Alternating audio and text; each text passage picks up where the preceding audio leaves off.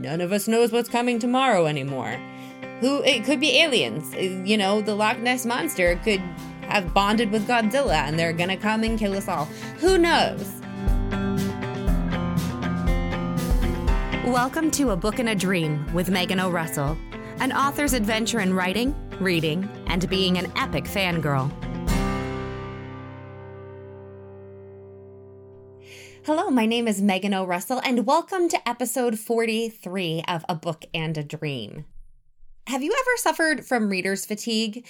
That's the feeling when, you know, you just can't read anymore.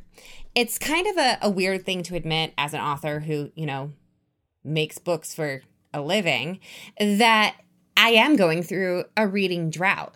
And I wanted to talk about this today because I wanted people to understand sort of what goes into a reader's drought and why that's really okay.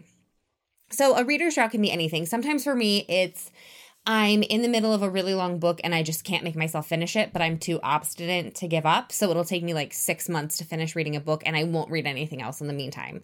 That's the super annoying kind of reader's drought where like you really would read something, but those chapters are just too long and you can't emotionally handle a 40-page chapter right now. So you just don't. Right now, the reader's drought is just, I want to know what's happening on the next page. I don't want to dive into a book where I don't know what's coming next, which is really, that's such a weird thing for an author to say. That's like, you know, a musician being like, I never want to hear music again right now, which is unfortunate because that's what you do for a living, but that's just where I am. And I did a little research because I was like, why, like, what's going on? Why am I crazy? And it's a thing. It's actually a social phenomenon. So because it feels like the world is on fire, and in some places, literally the world is on fire right now, our brains don't want to have to wonder how the story circle is going to complete, which is why there's a lot of like binge watching old favorites happening right now. Like if you've spent quarantine rewatching all of Friends 6 times, you're not alone, nor are you weird, because your brain knows how the story is going to end and it's clinging to that sense of known closure. So you know how the story is going to end. You don't have to have any anxiety about it. You don't have to worry about it.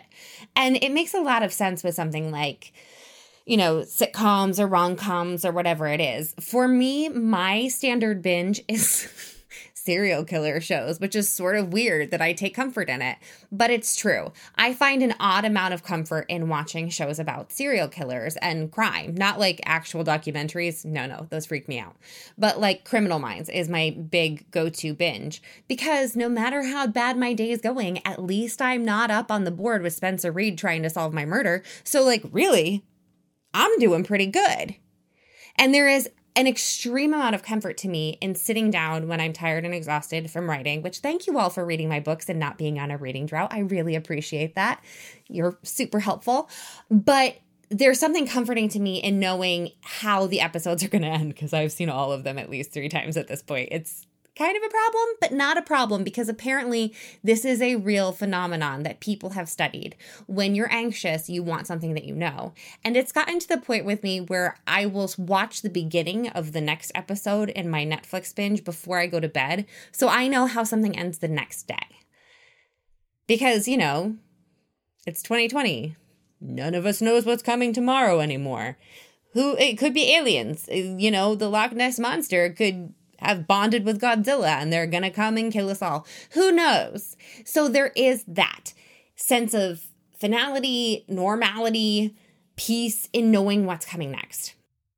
So if you're feeling like I can't read, I don't want to watch any new TV shows, know that you're not alone. If you're having problems picking up a book and sticking to it, it may not be that you don't want to read. Maybe, I mean, for me, a lot of it's like I don't want to look at any more words. I wrote so many words today and no more words. But maybe go back to a childhood favorite. And I think that could be a very good idea for most people that I know personally right now is go back to something that you know, something that comforts you, something how you know how the storyline ends. So maybe you're going to reread the Chronicles of Narnia. Or maybe you're like, I really want to reread the Hunger Games because at least I'm not as bad off as Katniss. Like, we're all doing pretty good compared to her. So find something that brings you comfort. and you're not weird in how you find that comfort in your entertainment.